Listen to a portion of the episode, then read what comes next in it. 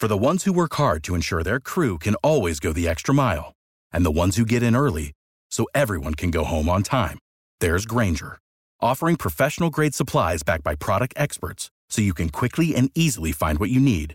Plus, you can count on access to a committed team ready to go the extra mile for you. Call, clickgranger.com, or just stop by. Grainger, for the ones who get it done.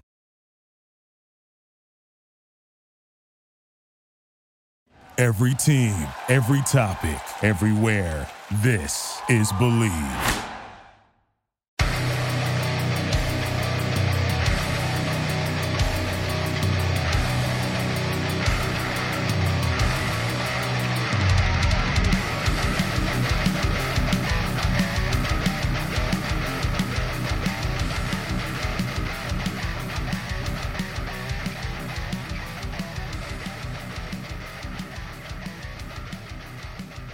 Hello, and welcome into the Believe in Monsters podcast.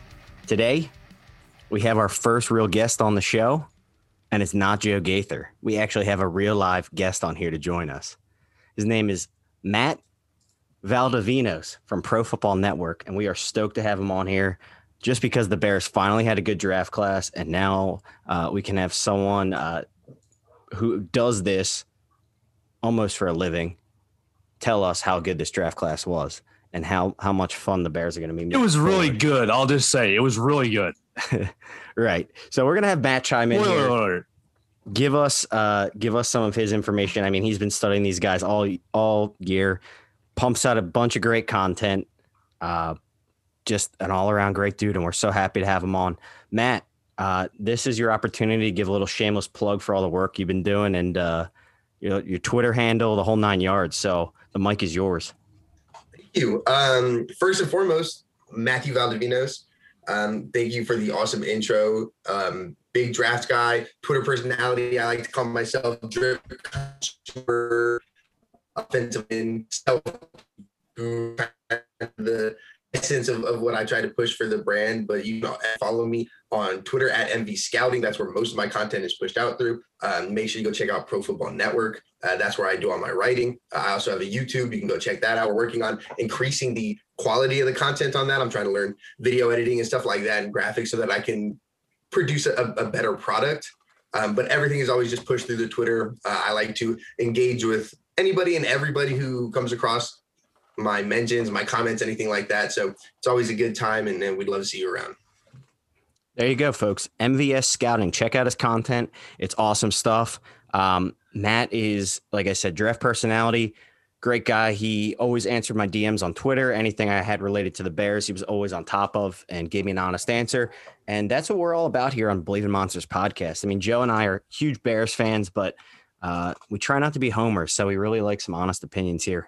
Uh, isn't that right, Joe? How you doing tonight? We want the truth, Matthew. Give us the truth. I just followed you myself on Twitter, so I'm excited to uh, see the interactions. Lucas put, put me on. He said, "Hey, man, we got a we got a real big guest tonight, so you got to come come with some questions." So uh, we're excited to put you to the test and see what you got to say about this Chicago Bears draft class. That's right. And one more thing: the PFN draft simulator is the best draft simulator you could possibly have. Um, Joe and I, that's what we use for our mock draft, and that's what we mocked Justin Fields to the Bears in. We had the Bears trading up with Miami, which wasn't correct, but we still had the Bears landing Justin Fields in the first round, so we were on to something there. And uh, PFN made it realistic enough to make that happen. It didn't have, uh, you know, Justin Fields being a top three pick. It, it changes all the time according to uh, new information that comes out. So very dynamic system there. Um, great to use. I'm sure do you guys already have that out for next next season? Yeah, we do. Yeah, if you want to go do a 2022 mock, you are more than welcome to. We've only got, I think, I want to say like 50-ish players in the mock sim right now. We are we have another meeting tomorrow night. We have meetings every week to update it. We constantly are adding more players, more and more and more. Um, actually, no. Now that I think about it, I think we actually did in our last meeting implement. So we might have a couple hundred players in there now. Um, but yeah, we meet every week. We try to take in as much information as we can, um, talk to as many insiders as we have. We have a number of guys like Tony Pauline, Ben Allbright, uh, who we have working with us at PFN. So we have a lot of really, really great information that we get through them. And then we all we also look at the rest of the we look at every other mock draft sim to see who they have, where they're valuing people. We look at the experts, right? Daniel Jeremiah, Dane Brugler, um, even guys like Mel Kiper who are, are well informed We take all of that information. We're looking, okay, these guys are saying that these players are going to get mocked here. We've got to have them at this point in our sim. So there's no opinion from us. Now we might say, hey, this guy's a dude. We have to have him in the sim, but it's not a hey, I like this player more, right? It's not that we across the board all had Justin Fields as QB two, but we knew that Trevor Lawrence was going one. We knew that Zach Wilson was going two, and we had an inclination that Justin Fields was not on San Francisco or Atlanta's radar. So we had them, you know, brought back. We put him to QB four, even though we all had him as QB two. So we don't. It's not an opinion thing. We just try our to produce the best quality product we can for everyone who needs to use a mock draft simulator. And so that's why we really, really do put so much effort into this. So we really, really appreciate that everyone's using it and everyone's enjoying it.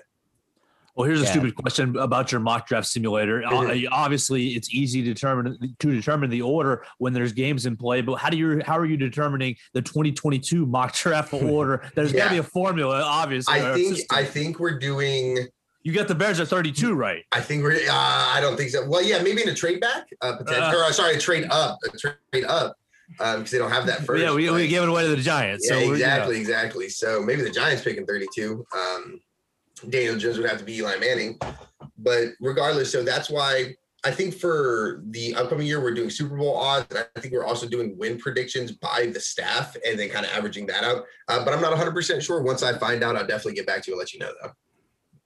Yeah, but it like you said, it's just a it's a work in progress. So the fact that there's even a baseline out there right now, if you wanted, you could go around and mess with it. But uh, mm-hmm. obviously, the the closer you get to the draft, the more accurate that's going to be with the more exactly. information you have.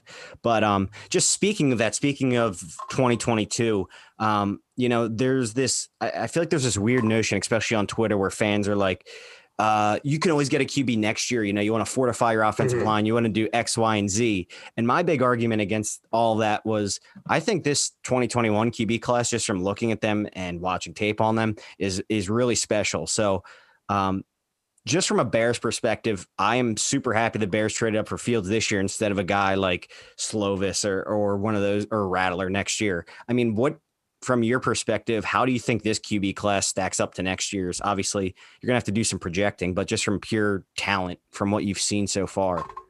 I mean, to be 100% honest, the 2021 class, in my opinion, is the most talented we've had in, in a while.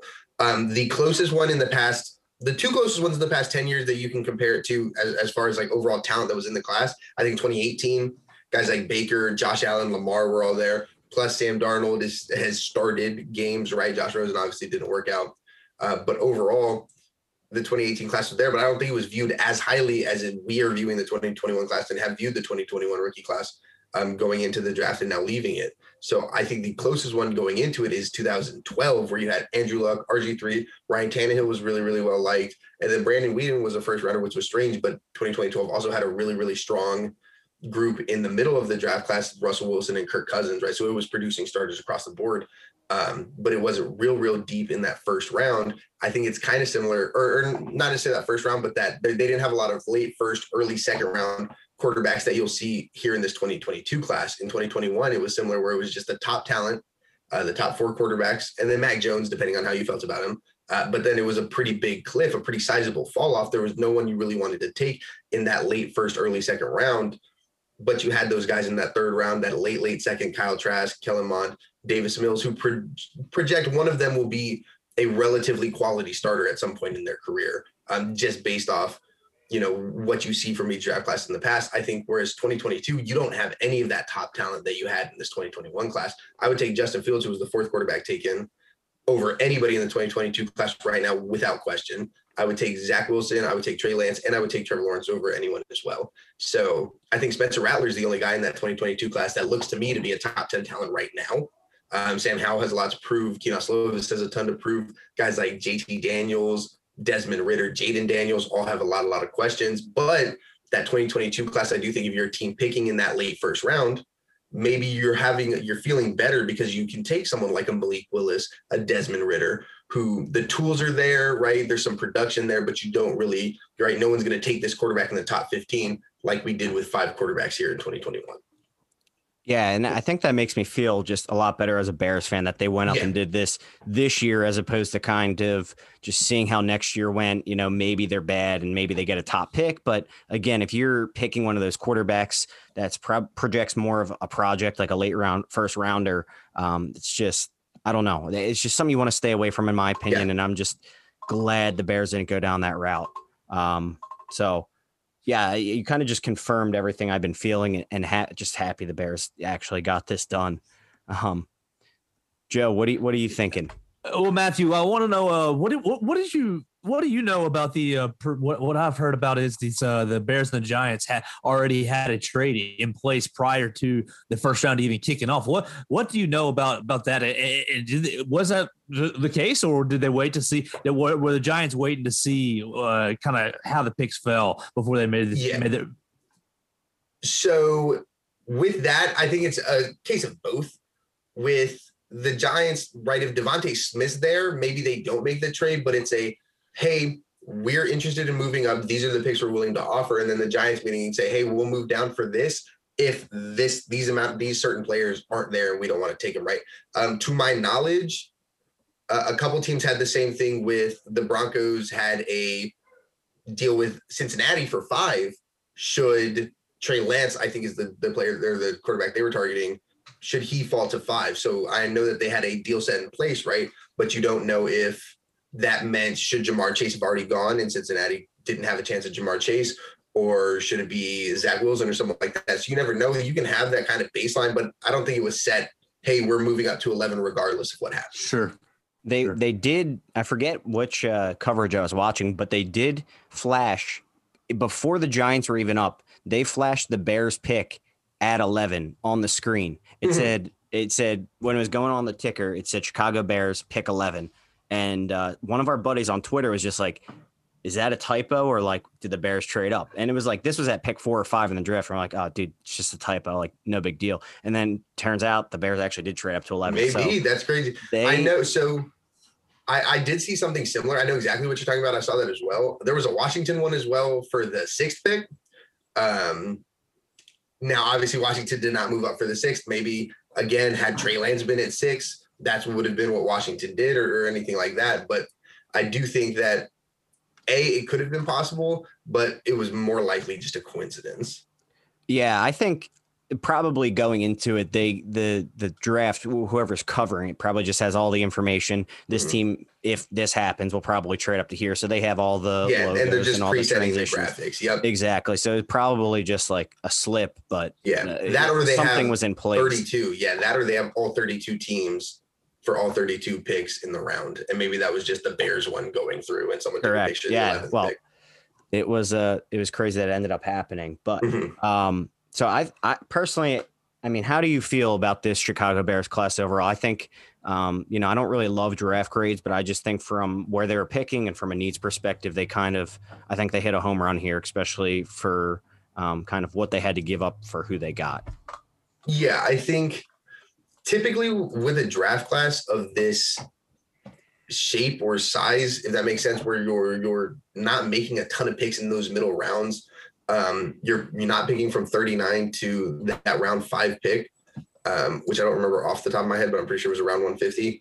Um, it's hard for teams to get really, really good value or get a good draft grade because there's not a lot of substance. But when Chicago has such a strong end such a strong late day three, in my opinion. That's what really makes the draft class an AA minus um, overall, right? I probably I would lean to the A like a 95 out of 100. Um, for me, a team has to right off of the every single pick has to be amazing. I wasn't a huge fan of Teven Jenkins. I understand the pick. I think the value's fine. Um, I think the fit works. We're going to see if he's going to be able to work. Is he playing left tackle? It looks like he, yes, yep. So, so that, it looks like they cut uh, Charles Leno immediately yeah. after drafting him. So yeah. it looked like their plan in that's place was was to plug Teven Jenkins in there. Okay, yep. so that's yeah, that's what I was curious about. We'll see how that works. I was personally just lower on Teven Jenkins than the consensus, um, so it was a little high for me, and I don't know that I think I was concerned on whether he would be able to stick at right tackle and if he would have to be pushed into guard, and, and which is big for me to say because I'm very very anti moving tackles to guard. Um, that's like a whole part of my brand that I don't love doing. I hated it when people do it with Penei Sewell, Christian Darrisaw, Rashawn Slater. Um, but with Jenkins, I have some of those concerns just on his functional um, play strength and, and, the ability to anchor with his arm length. Um, but stout, stout run blocker uh, and the feet and functional athletic ability are really, really good. It's just that anchor that concerns me sometimes. So we'll see how that plays out in the NFL. But other than that, it was really great picks across the board, headlined by that Justin Fields move, which to me is the best pick in the first round because you're getting my number two quarterback, my number four player at the 11th pick, and you're not mortgaging your future. You're, yes, you're giving up a couple day two picks and then that extra one, but we've seen a lot of teams pay up more for substantially worse quarterback prospects.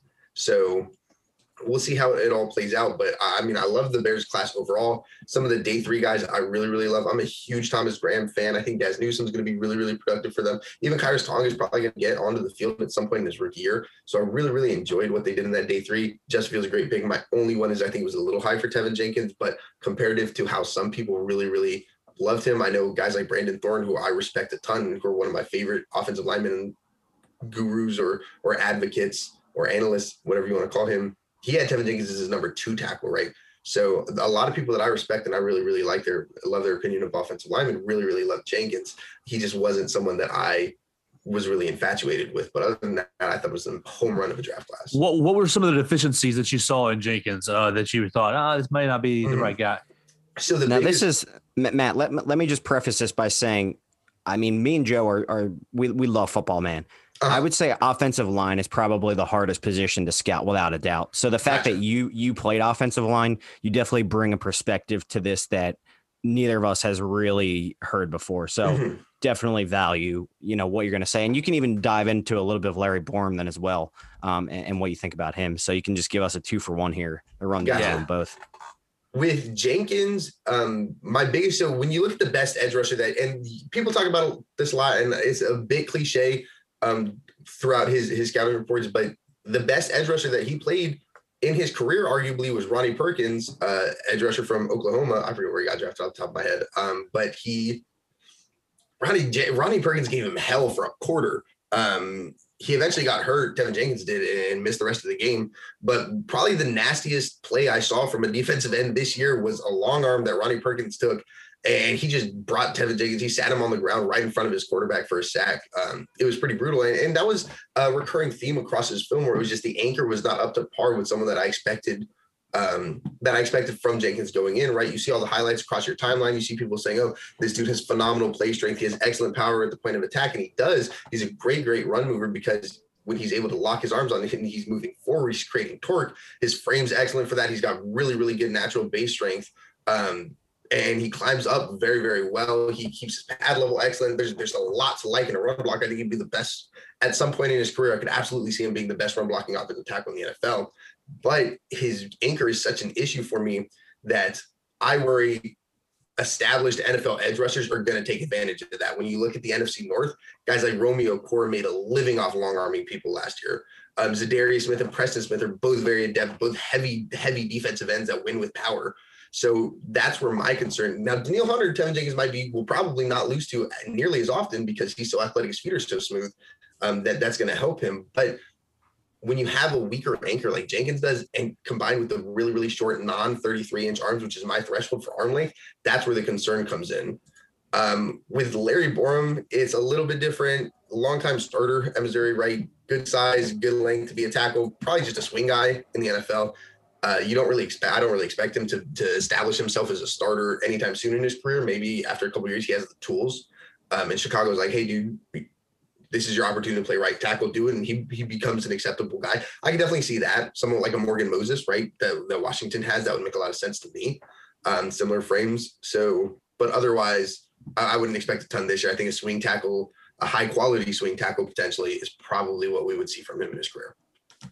Yeah, and he uh, he actually slimmed down a lot. He lost thirty pounds since uh, since the draft, or or since like his pre-draft workouts. So he's thirty pounds down. He looks a lot slimmer uh, okay. uh, there at rookie OTAs. But yeah, no, I I think um, a lot of fans don't really separate, you know, draft class versus when these guys will actually see the field. And Borom yeah. for me is exactly what you said, kind of just that you hope he turns out into a, a, possible swing tackle two to three years down the line. But when you have, um, I mean, Germain Ifedi's the only guy in front of him right now. I wouldn't say Germain Ifedi's that great of a right tackle. Yeah. I mean, he's very average, or probably below average. Um, you know, maybe you give Larry Borom, maybe he sees the field sooner uh, than a few years, but but we'll see. I, I, mean, he really does have a good chance to establish himself, um, just given depth at that position and what the Bears are lacking. Um, now, what I will say about Jenkins and Borom is that what I noticed about both their tape is they're they're both just they play mean, and that is something the Bears have lacked since they've had Kyle Long. So that factor alone is, I think, what kind of drove these two picks to just get more nasty up front. I, I think last year there was a lot of um, a lot of tackles and, and just Mhm. free runs at the quarterback where the line just didn't care. Yeah, Like, passive they, they looked offensive like line play. I, Yes. Yes. I agree. I, I agree completely. so like just like you said, even though those might be issues with Jenkins, I think the fact that he brings that to the table, that nastiness, um, is why he was probably higher on the Bears board. And I do think, like you said, I, I did see a lot of kind of discrepancy in where this guy was going to go. He was originally a, a what was he like a day two pick for a long time, and Uh, yeah, so the, the long yeah, so he was hey, this is the guy that you know teams are going to want on day two. Um, you know, started in the Big Twelve, really really nasty film, long time starter, position versatile. But then some of the you know bigger guys started to get to him, and it was like, yo, the NFL starting to really really like Teven Jenkins. His value, we start to see. Well, we start to assume that his stock is going up because more people are talking about him, uh, and that's kind of what always happens with draft Twitter with guys like this. Um, that the more people start to talk about it, the, the more their stocks get up. But what people don't realize is the NFL's been on these guys, right? The NFL is not just getting around to them. The NFL's have scouting departments for a reason. So they knew exactly what Teven Jenkins was the final game he played at Oklahoma State week seven or whatever it was, right? And so the NFL is not going to change their opinion. No team's going to go, well, we had him as a day two pick, but we just went back to the film because we saw it on Twitter. Whereas Daniel Jeremiah maybe doesn't watch Teven Jenkins until February. And now everyone's like, oh, Daniel Jeremiah just said that this guy's pretty good, so he could go in the first round. Yeah, it's just not how that works. now, do you think the move? Do you think the Bears trying to play him at left tackle could be like a make or break for his career, or do you think Yeah, he's to be honest, if they commit to it completely, right? If it's if they play him at left tackle and he doesn't work his rookie year, and then they draft left tackle next year to protect Justin Fields and move him to guard, that's fine. I'm more than comfortable with that. That makes sense to me, right? He was he was a productive tackle in a top five conference um, or a power five conference. I apologize. Was great run blocker. Let him play tackle. He's he's got the athletic ability to do it. That's fine. Um, I'm comfortable with that. But you can't play him at tackle. Let him struggle, then play him again next year. He continue to struggle, and you just hard commit to him being a left tackle for the entirety of his career. That will make or break his career. But if he and he could be good right in that timeline that you play him at tackle and he is more than effective at left tackle, and you know that would work as well. But I think if he doesn't work at left tackle, you can't just be committed to him trying to figure it out when you could just play him at guard. And I think he'd be a very, very, very a great guard. Yeah, I, I mean, to me, it was. Uh, I mean, I was honestly there was a lot of talk about Charles Leno possibly getting cut. He signed with your Washington football team.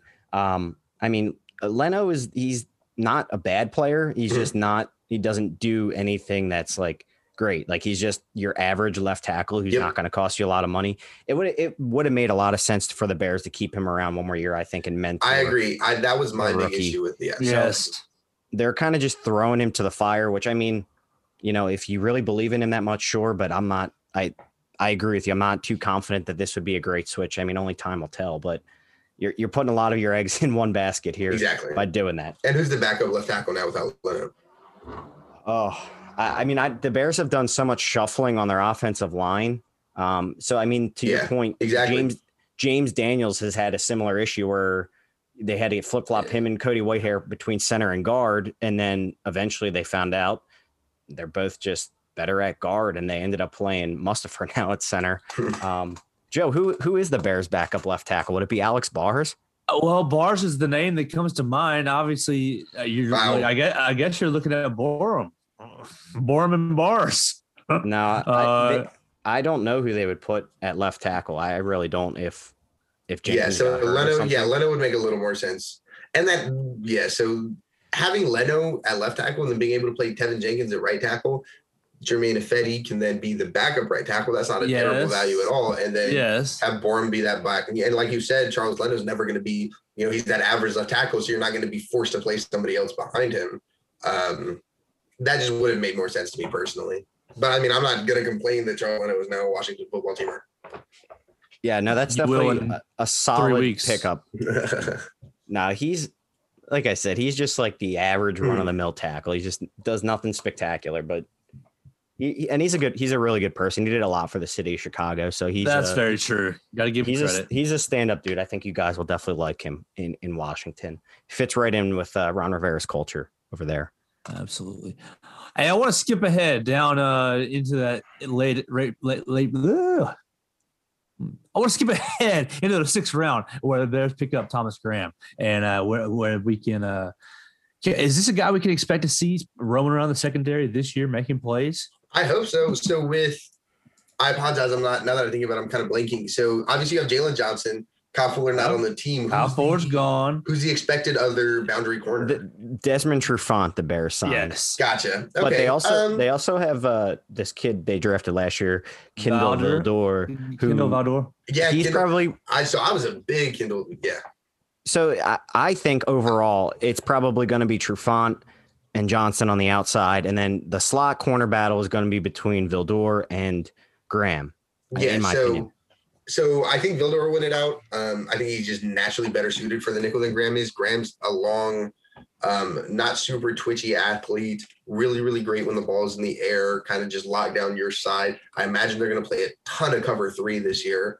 Um, can't ex- I don't I don't expect they're going to play a ton of man. Um, so we'll yeah, not with that cornerback. Well, Even- they even they, they also they playing they're they're going to be playing a, a very similar defense to what they play with Vic Fangio because they have yeah, Sean Desai who studied under Fangio for a long time. yeah. Um, is their new D coordinator, so you're going to see yeah a lot of So so a like Tennessee, yeah, Tennessee three. Thomas Graham fits that perfectly for that boundary corner. So I think he'll just be that swing boundary. Trufant gets hurt, yeah, Johnson gets hurt, God forbid. Um, he fills in real, real easy, or they just need a, breather. He's going to be great there. I mean, honestly, that's you know, I, don't like saying this, but Jaylon Johnson and Trufant are both injury prone cornerbacks, so Mhm. This kid might definitely be thrown into the situation where he has to play the outside.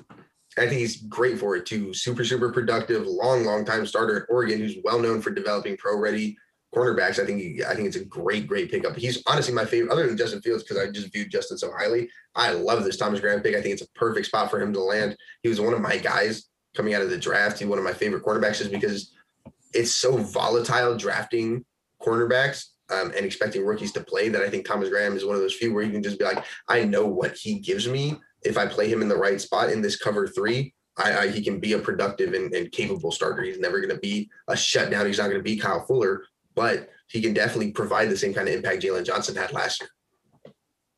That I mean, that would be huge. I mean, Jaylon Johnson had, I think he had a tremendous. Was much year. better than people thought. Much, much Yeah. better than people thought. Uh, yeah, very, very, very good.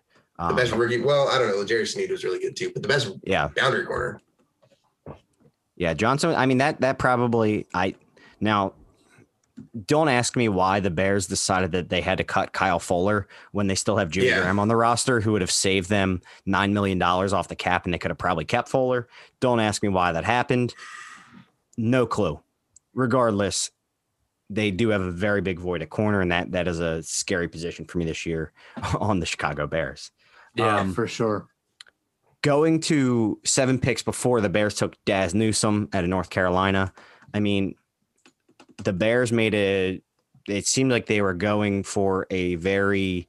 Um, they were looking for a very specific type of player. They signed Marquise Goodwin in free agency. I know Dazz Newsome isn't blazing fast, but I think he plays a lot faster than his 40 time. Mhm. I mean, what what do you think about this pick in the sixth round? And is this a guy you think could see the field? I think he's at least would be a punt returner for the Bears, but who knows? I want to see what you're thinking. Can he possibly be a wide receiver four or five on the team eventually?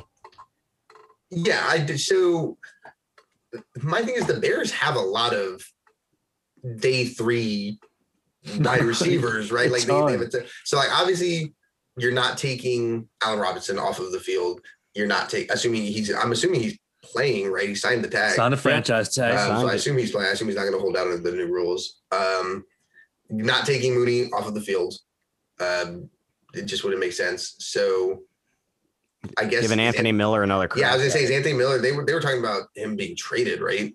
They were, but they weren't able to get anything back for him, so they kept. We're going to keep him around one more year. It's the right move. He's he's too talented to just. Yeah, let- he's good. Um, he's that, just- that one catch, I forget who threw the ball. I th- I don't know if it was. I think it was Trubisky. Um, like going down right at the goal line uh, on the opposite side of the end zone. That's one of the craziest catches I had seen all year. But I, and I really, really like Anthony Miller, so I hope we can put something together. But I don't think that Dazz Newsome's going to outproduce Anthony Miller, right? I think Anthony Miller No, is like a I, better. I mean, basically outside of Mooney, Miller, and Robinson, I mean, you're talking Mhm. about um, you're talking A bunch about of scrubs. You're talking Yeah. about Marquise Goodwin. You're talking about Dazz Newsome, Javon Wims, Javon who the Wims, have been trying to get Riley. Mr. Two Piece, yeah, Javon Wims, Mr. Two Piece. Um, one of my best friends says he's going to name his kid Javon Wims. So um, do with that information what you will. But he, so yeah, I think he just fits. Is Riley Ridley still on the team? Shout out, Yeah, he's draft, still on the yeah, team, Draft yes. Twitter, is just draft Twitter love child Riley Ridley. Um, that's what I mean. Like these guys just can't seem to stay on the field for whatever think- reason. they just have think never Dazz put it together. Yeah, I think Dazz Newsome fits in that. Well, they, yeah, they're like day three guys, right? So it's just like I think Dazz Newsome fits that. Chicago, not Chicago, sorry, Washington was kind of in that same situation last year, where outside of Terry McLaurin, it was just dudes. It was just Cam Sims, Steven Sims, Kelvin Harmon. Um, right. Well, Kelvin Harmon got her. Antonio Gandy Golden, right? Dontrelle Inman. I think I think Chicago's kind of got that same second tier where it's just day three receivers. I think Dazz Newsome's the same. He's going to have a specific skill set. He'll be on the field for certain plays that they want to do, maybe one or two things with him uh, as a third or fourth option. But I, I doubt he's going to put it together and become this phenomenal, you know, day three pick like we saw Mooney. It just it, it isn't likely for that to happen. Yeah, now, I could that- it? Yeah. Yeah. I think the Bears, honestly, they were. I mean, Tarik Cohen got hurt, you know, on a punt Mhm. return. I think they're trying to. I think he could at least return punts for them. Yeah, and that would be huge. That's where guys like that find their value.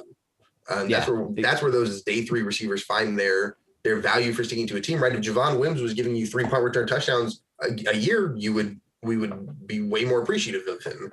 Um, Exactly. But he doesn't do that, so there's nothing to be thankful for besides and then, the content.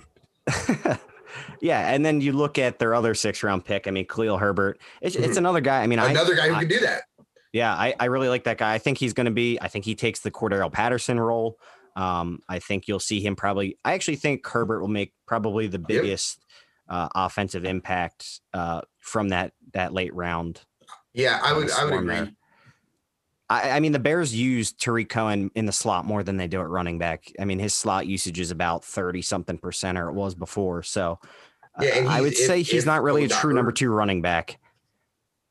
Well, I mean, for both of them, I think if Cohen gets hurt, you can play him in that fe- or in that spot. If you know, take that Cordarrelle Patterson role as well, provide return relief. Um, I think all of that will make will be the reason why they would keep him on the roster, make sure he makes the roster, and why he's getting time on game day. Right. They also have Damien Williams on the roster, who uh, just is a seems like he, he finds a way to stick around the league. I mean, he's a he's a solid change of pace running back. And I mean, that's just his role in the league. I mean, Wasn't he? He was almost a Super Bowl MVP. He should have been. Yes, he should. I mean, you see you see guys like that, like James White did the same thing on the Patriots. Like it's those having those guys is valuable on your roster, especially when James you're McKissic had 80 catches. Yeah. You just So- never know. Uh, right. And then, um, yeah, I mean, you can take it away about your man Tonga. The Bears took in the seventh round. I thought that was another pretty good pick in the late round. Um, Eddie Goldman solid up the middle, but um, again, just having having a guy to give him a breather, I think is huge.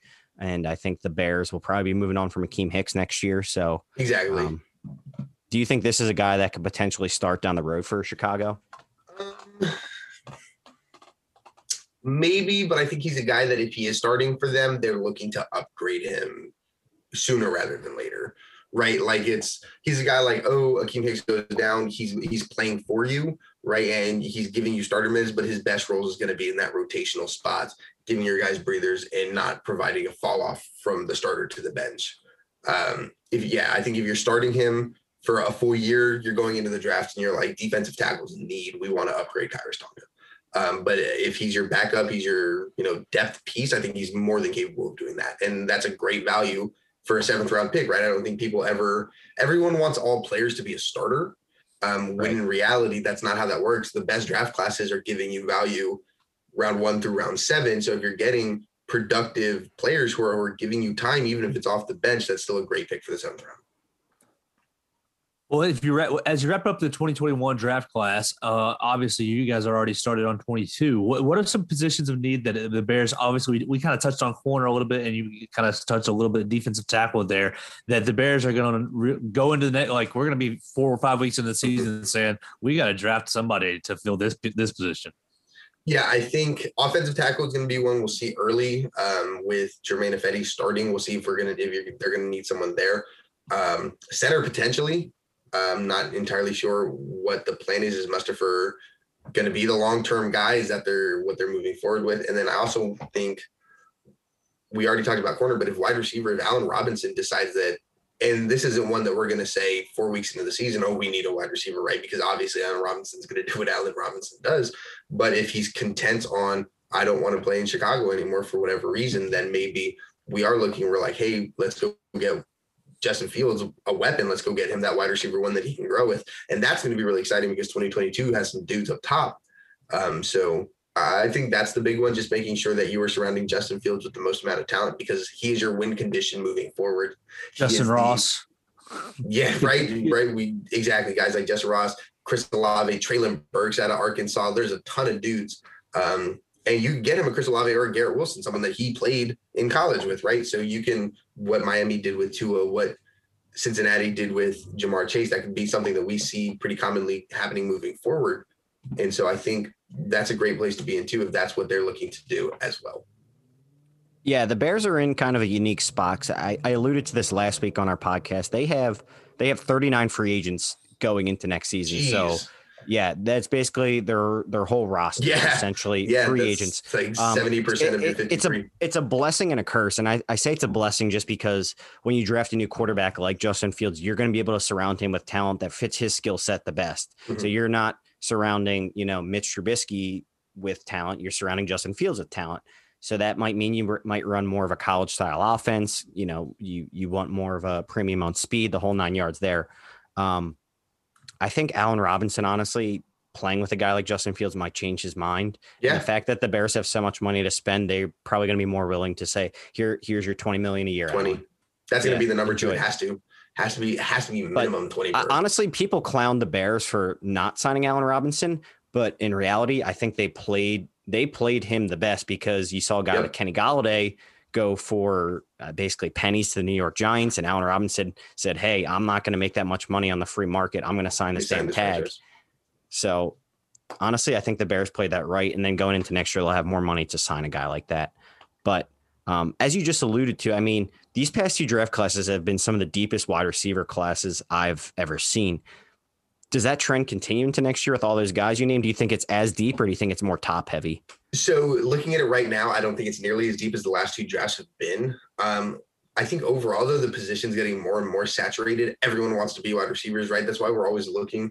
Uh, Daniel Jeremiah pointed this out a couple years ago, and this really, really stuck out to me um, parents should push their kids to be cornerbacks, their, their young football players to be cornerbacks over wide receivers because everyone wants to be the offensive player who's getting the ball and who's putting up numbers. But when it comes to the draft, we always have more than enough wide receivers. We're always talking about day three wide receivers who could produce because they're good players. But every single year, NFL teams, scouts are looking for more and more quality corners. And I think that really, really holds true because we see this position getting oversaturated. I talked about this, I want to say like a year and a half, two years ago, prior to COVID, um, I was on a plane in an airport and I tweeted out that I thought the wide receiver position was going to start getting looked at like the running back position where the value is just not there because it's so easy to replace that production with a really good player. We're seeing more and more day two and day three wide receivers giving teams good quality minutes. And so I think with a guy like Allen Robinson, I was saying for a long time that they could have just potentially taken Rashod Bateman at 20. I'm sure you guys saw that all the time as an Allen Robinson, because I think that could have been, I think that would have made a ton of sense. I think Rashod Bateman could do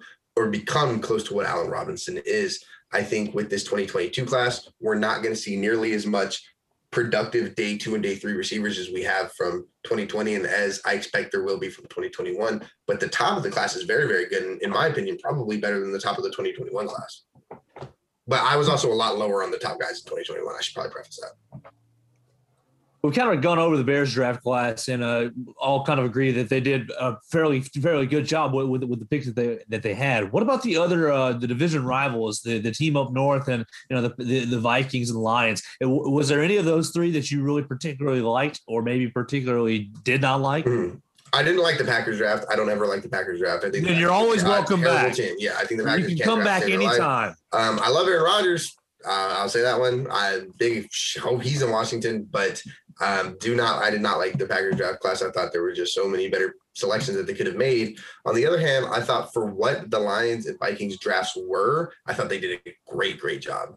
Um, the Lions people want to say, oh, well, they should have just taken a quarterback. Their draft was a fail because of that. They don't have their franchise quarterback. I don't believe that. They got my number two rated player in the class, seventh overall, and it's, in my opinion, tied for the second most important position in football. That is by no means a poor draft pick and then they went out they filled out their trenches they added talent all across the board to positions of need they're building a foundation for dan campbell and his staff to move forward with and to build up on i think the lions are going to be a more complete team than they have been in a while i don't necessarily think that's going to translate to a lot of wins mm. this year but i think it's going to be a good building block moving forward um, guys like Penei Sewell, uh, Levi Onwuzurike, Alim McNeill, Ifeatu Melifonwu, Amon-Ra St. Brown, all guys I expect to be all guys I really, really enjoyed and guys who I think can play early on in their career with the Vikings. I thought the Vikings did a great job because A, they got someone who I loved in Christian Darrisaw. He was my OT2 number five player, got him all the way down at 23. That was the best value of the first round, in my opinion. I think Justin Fields was the best pick,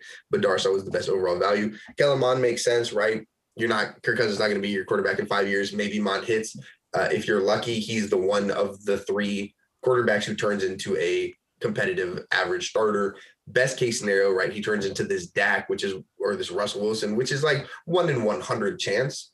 But you never know. I'm always okay taking a swing on a quarterback in round three. Chazz Surratt, I thought was really, really good value. Wyatt Davis was really, really good value. Patrick Jones was really great value. Camryn Bynum, Janarius Robinson. I, I loved the Vikings draft across the board. I think the NFC North between those three teams, not including the Packers, obviously, all had really, really, really strong drafts. I think they just did it different. We talked about the Bears draft is so good because they had, they got players of really premium value, specifically Justin Fields at that 11, which is really driving a majority. They could have not made in a uh, pick the rest of the draft, and I still would have had a B or B plus, right? So with the Vikings and the Lions, they are not so sexy. Obviously, the Lions got Penei Sewell, but their draft across the board, they had so many those day two picks that I think are going to be contributors early on obviously I, I said that the Bears lacked that substance in the middle, but because they took the players they did at the beginning and at the end, that's what brought theirs. The Vikings, the Lions, the value they got in day two in the middle that gives them such a strong substance. That's why I like their draft so much. Yeah, I, I totally agree with you about the Lions. And I think the uh I, I love I mean, I just love the philosophy of building with the big men up front. Mm-hmm. Um going from what you said earlier though, how do you project Sewell in the NFL? I mean, he is another guy that played tackle who has shorter arms. Where do you think he projects in the NFL and on that lines? So my line? thing, yeah. So I typically don't concern about arm length. I have my personal threshold is 33 inches. Some people have a 34 inches. I think 33 inches is more than adequate. Um, we've really rarely ever seen elite tackles with sub 33 inch, but we've seen a number of elite tackles with 33 inch. Obviously, that half an inch really you would think doesn't make a big difference. I can't confirm. I've never had longer or shorter arms. I've just had the arms that I have. um, but overall, 33 is that threshold I said. That's why Teven Jenkins does concern me a little bit being under that. Um, while Sewell is just at that, Rashawn Slater's just at that. Um, the difference for them is Penei Sewell across the board has a lot of things I really, really just love about the tape. He lacks elite athletic ability. Um, and sometimes his feet can get a bit sloppy. Other than that, everything's pretty much an AA plus off the board. Power at the point of attack, his consistency throughout his career, his hand usage, um, his functional athletic ability, his ability to get to his spots, all really, really good. I think Sewell has the potential to be a top five tackle in the NFL. I expect him to be a top 10 left tackle, top 12 maybe this year, but I would not be surprised if he had a Jedrick Wills, Mekhi Becton, Tristan Wirfs type of impact right here at the get go. Um, I wish he was playing left tackle because I think he's better than Taylor Decker but they're going to play him at right tackle. We'll see if he ever moves over to that left side. But I mean, he's a dominant football player. He's my number two rated. He was my number two rated player, and I, I think he was a great pick for Detroit. Yeah, I, I, I, love that pick a lot. He, he was one of my favorite players going into this draft. And I think, like I said, the Lions have a, a very solid offensive line overall. Um, I mean, too bad they have Jared Goff playing QB and no weapons for him. But if they're bad, they'll get another top pick next year and be able to start building something there. Uh, ultimately, it probably comes down to Dan Campbell and just how much of a psychopath he is and how yeah, much bite some kneecaps. Yeah, how many kneecaps he bites off and whatnot. See, a guy like that's interesting though. Like it really is just going to be like when things go bad, how are the players going to respond to that mm-hmm. kind of like nonsense talk? I, I really have no idea. Some guys might love it. It's kind of an old school approach to me, and I don't that really doesn't seem like that would fly with a lot of the younger guys, but that's just my opinion. Yeah, I think I think he's going to be kind of a culture guy. You'll see kind of that that Patriots way essence where the players that he's consistently bringing in, you're like, you know what? That's a Dan Campbell player. That makes sense. Penei Sewell was like that. Penei Sewell was a, a grindy, you know, him and his family, they they just went about their business, right? They were about their business. They worked, they worked hard. Um, they were about that grindy kind of just get at you, get in your face kind of attitude. And that you got to be that. You've seen Penei Sewell play. He does that to people on a football field. Um, he's Dan Campbell on a football field. That's why I completely expected that pick to be made at seven. Um, and Brad Holmes loves him. And shout out Brad Holmes. I will forever, forever love him because he got I he's an honorary fat person. I inducted him myself. Anybody who gets that excited to draft an offensive lineman is an honorary fat guy. Um, so I was very, very happy to see that. I think it was like you, like you said, I think it was a great pick. I think it was one of the better picks of the first round. I think that pick was so much better than Ja'Marr Chase. I think the Bengals should have taken Sewell a thousand out of a thousand times. Absolutely. Um, think, yeah, that was my least favorite pick of the top 10. And I thought Carolina and Denver both reached on corners. So that, that tells you what I thought about Ja'Marr Chase going five. And I knew Ja'Marr Chase was going five for a month. I just hated it.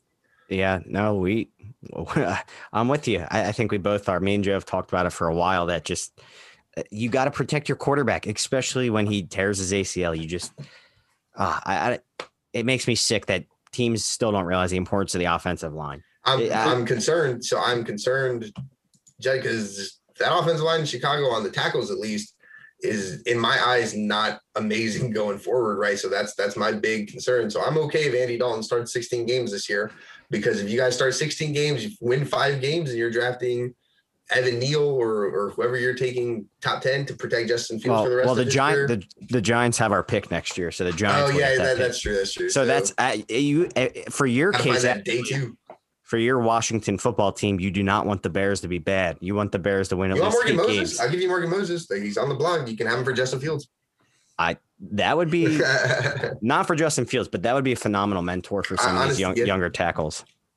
He's reliable. He doesn't miss it games. It would make like, sense. It would make sense. But I I personally think the Bears are done uh, done with their big moves and just going to roll with it. So we'll see. I mean, sounds like you're torn on Teven Jenkins. The I mean, Joe and I are concerned as well. Uh, we'll see what happens. I mean, I hope the guy can answer the call. They traded up for him too. I mean, there's a lot riding yeah, on this. Exactly. I was. This is the. So what sucks is this was the worst case scenario for me for Teven Jenkins because best case scenario for me was that he's going to play right tackle on a team that will move him to guard if he needs to be, right? Worst case scenario was he's going to be on a team that has to play him at left tackle from day one. That's what that was my big concern with if Washington took him in 19, they were just going to have to force him into left tackle. Um, just because I think it's so the stigma around that position is just so nasty, so they have to be an elite player out of the get go, or they're just never going to be elite. And you have to play them at left tackle always because if they're a left tackle, they're a left tackle. We saw Orlando Brown right when he came out as a left tackle um, out of Oklahoma. He played right tackle for the first couple of years of his career. Then he played left tackle this past year. Um, and he was, hey, I'm a left tackle. I want left tackle money. I'm sure you know Eric Fisher struggled left tackle a lot for the Chiefs. They kind of just forced him, and even though he became okay, he was never as good as he probably could have been somewhere else on the line. So that's just that's my biggest concern with Teven. But we'll see. Hopefully, I'm wrong. Right? I always like to be wrong on prospects. Um, I like them to prove me wrong, prove that they're better than um, I thought they were. But we'll see. Joe, do you got uh, do you got anything else for a man Matt here? I think we uh, we picked his brain a lot tonight. Matt, uh, it's been a pleasure having you on the show. Uh, like Lucas said, our first reputable guest. So uh, I'm, uh, I'm excited. It was it was a fun hour. Yeah, I had a blast. Yeah, so uh, more than welcome to hop on here whenever.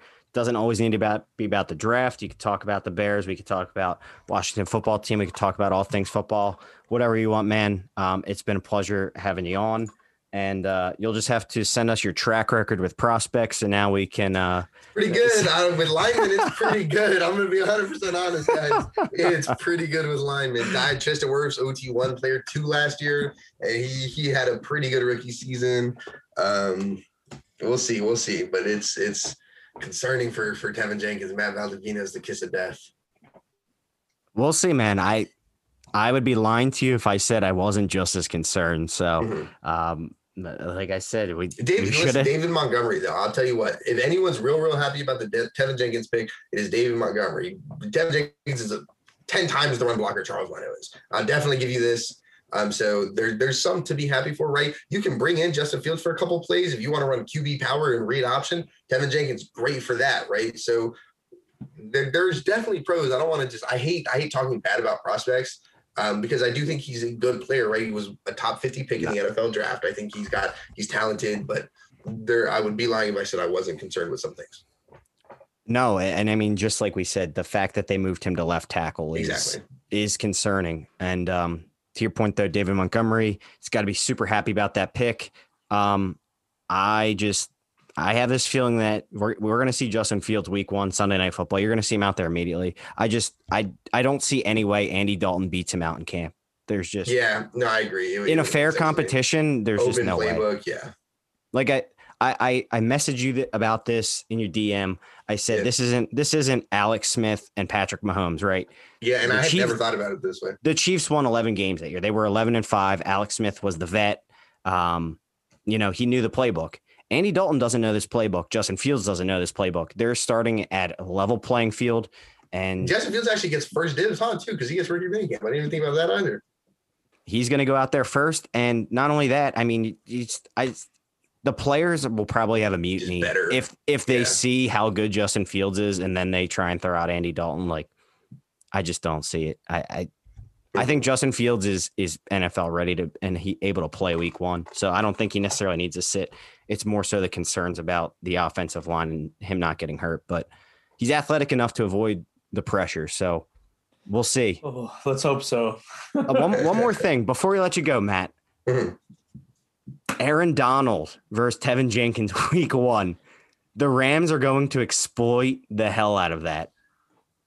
Yeah, they're kind of they're nasty, nasty. They're a nasty defense too. I'll tell you. So the Rams on paper are not more talented than Washington. They're not more talented. Probably not more talented than Chicago. Aaron Donald's great. They're not more talented than got teams like Pittsburgh. They're not more talented than teams like Cleveland. But their scheme is so so great at putting their players in a great position to succeed and exposing any weakness on the opposing offense. And so I definitely we will see, but I would not be surprised to see Aaron Donald in a wide nine, um, straight head up Immediately. on Teven Jenkins. Yeah, Immediately. or in the shaded five. Yeah, we'll see. Well, start Hope saying getting pra- ready. Yeah, start saying my prayers. I mean, I hope I hopefully it's just a dogfight though, and and Jenkins just just seeing those. If I want to see Jenkins just get furious, just Donald furious versus Jenkins furious, just that'll be fucking awesome. That'll be sick. Jenkins, I yeah, can't wait. Jenkins can, can he can generate power at the point of a down block to a three tech Aaron Donald is definitely something I would enjoy watching. Yeah. So we'll see about that. But seriously, thank you for your honest opinions. We really appreciate it. Definitely appreciate the insight, and so do all the Bears fans listening.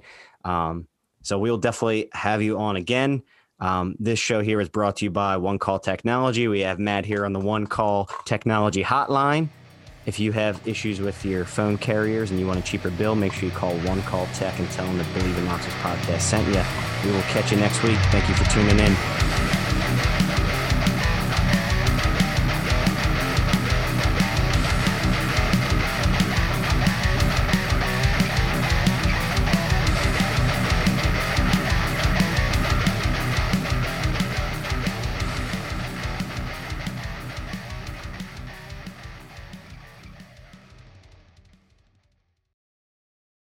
For the ones who work hard to ensure their crew can always go the extra mile, and the ones who get in early so everyone can go home on time, there's Grainger, offering professional grade supplies backed by product experts so you can quickly and easily find what you need. Plus, you can count on access to a committed team ready to go the extra mile for you. Call, clickgrainger.com, or just stop by. Grainger, for the ones who get it done.